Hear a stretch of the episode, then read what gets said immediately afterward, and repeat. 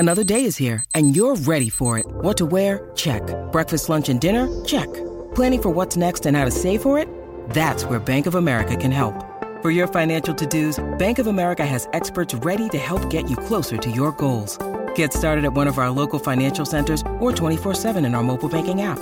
Find a location near you at bankofamerica.com slash talk to us. What would you like the power to do?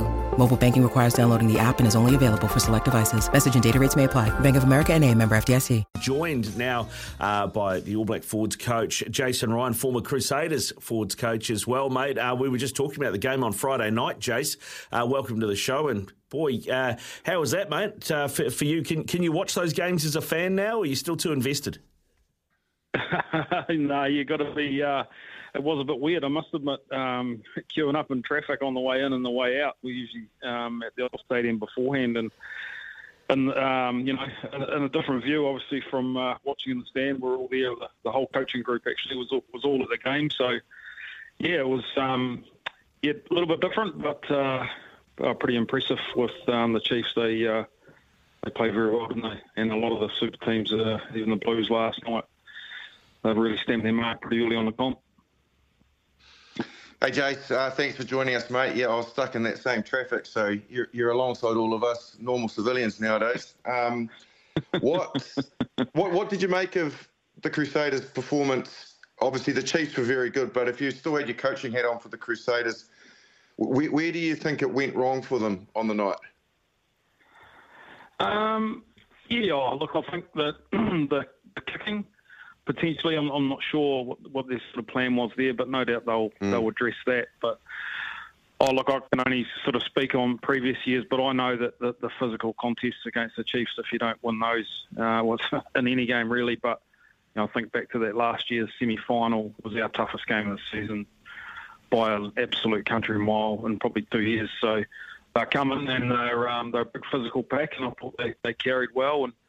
Um, it's a great start. Clayton's uh, doing a good job with them, obviously. So, but yeah, you, you sort of look at this time of year, you look at the teams, but then you, you you've got to, and what's happening pretty early in the comp. But I think some players, and particularly, I guess, all the All Blacks, have all sort of come out of the blocks pretty strongly, really, which is encouraging. What did you make of the the new, I guess, mindset from particularly the referees to, to keep the ball in play more, to speed the game up? Obviously, the thirty-second scrum resets, the lineouts were so much quicker, but it did create fatigue in the game, which opened up the last quarter more than usual. Do you think uh, this is something yeah. that the players will take a while to adapt to? And equally, do you, do you like what they're trying to do? Oh, yeah, I think I think one hundred percent like what they're trying to do. I, I think it's outstanding. I think that, um, you know, the speed of the game, you know, it's, it's a spectacle, isn't it? It's what we want from the fans to be involved in um, and, and really love it from, from that aspect. I think what they're trying to do um, around the scrum stuff, around just speeding up the the process to get set is, is really good. And I think Crono's got to, Mike Cron's got to take a big rap for that. Like, he's doing a lot of work for World Rugby, so... How he's done that, and with the coaches and, the, and even the Six Nations, you're watching it, that they're just a bit more settled. But it's really important that it's not rushed, if that makes sense, because as soon as you start rushing things, you know what it's like, you, you make mistakes. And when safety uh, and the boys are engaging, as long as that crouch, bind, set process is consistent, you can get them moving before that happens. But um, it's important that we, you know, have that really controlled still. I want to ask you as well, Uh, they have been very vigilant and diligent in the first round, because this is an area of strength. I know you take pride in this particularly uh, this particular area, which I've had a crack at in the past. But anyway, um, which is the rolling ball. You're not the only one either. You know, I'm not. Um, I'm not alone there. But because those block those those uh, no, the two lifters now are not able to get in front of the the jumper, we didn't see.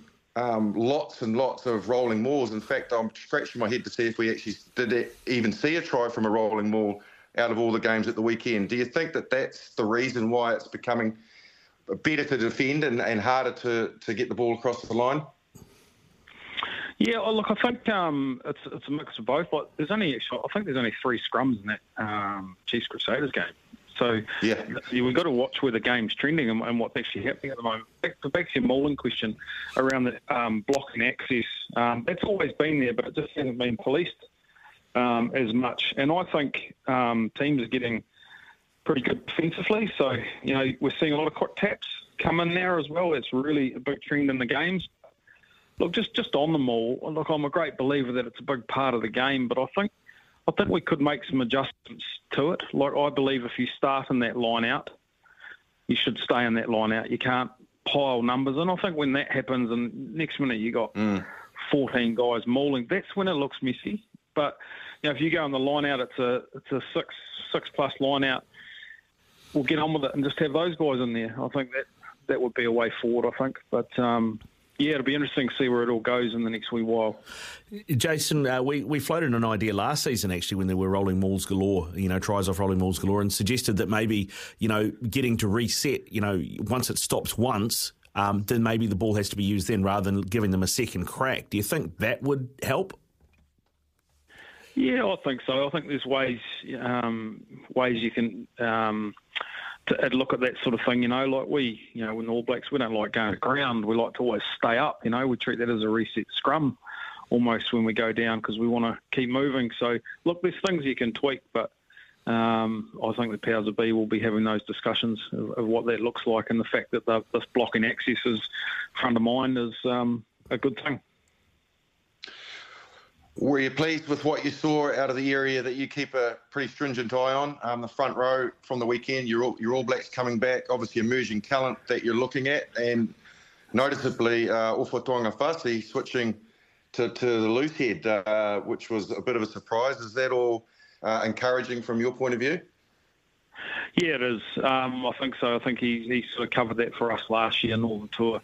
Um, played played a loose head for us, so it's just good to have that um, someone who can swing still, even though you have you know three um, two on the two props on the starting team and two on the bench. You know we've got nine in our squad all up. You can never have enough, so still having that one with a bit of vers- versatility um, is important. But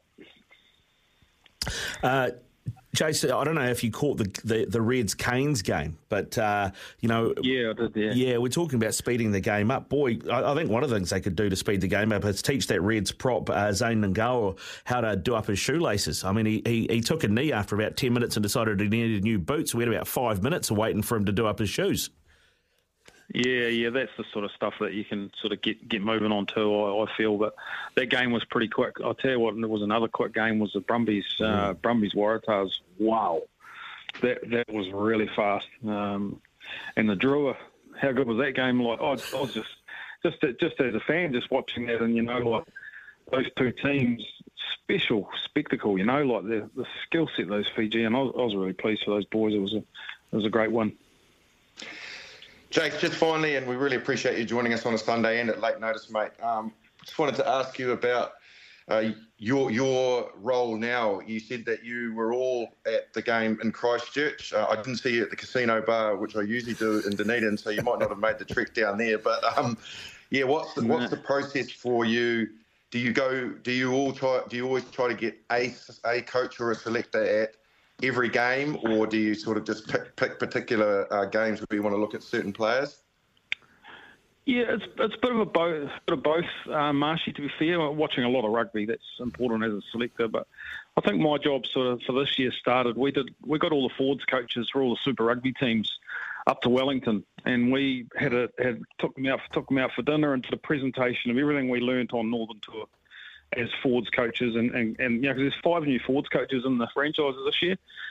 So it was important we just did a bit of sharing and some knowledge for them, and, and have conversations, because we've got to build relationships with them, and I've got to get around the franchises and, and, and see the boys train. I'm, I'm really big on watching them train and to see how they're going through their processes, and that transfers onto the games. As far as the selectors go, Marshy, we've blocked out the whole year of, of the games um, that we're going to go to, and we'll be at most of them, um, especially when the New Zealand teams are playing. Um, so, yeah, it's a, it's a bit of travel on the weekends to get up to the games as, as selectors. Um, I couldn't go to the one last night, but Joe was down there, so we sort of mix it up, but uh, more often we're at the games. We've got to be watching it live and get a feel for, you know, momentum shifts. You know, it's like when you watch a live game, you can see things um, a bit more broader than you can on the telly. Good stuff, Jason. Hey, listen, mate, thanks very much for coming on. We'll let you get back to it on, on, on your Sunday arvo, mate. Much appreciated, and uh, go well. Enjoy the rest of the season, eh? Cheers, yeah, no worries, man. See you later. Cheers.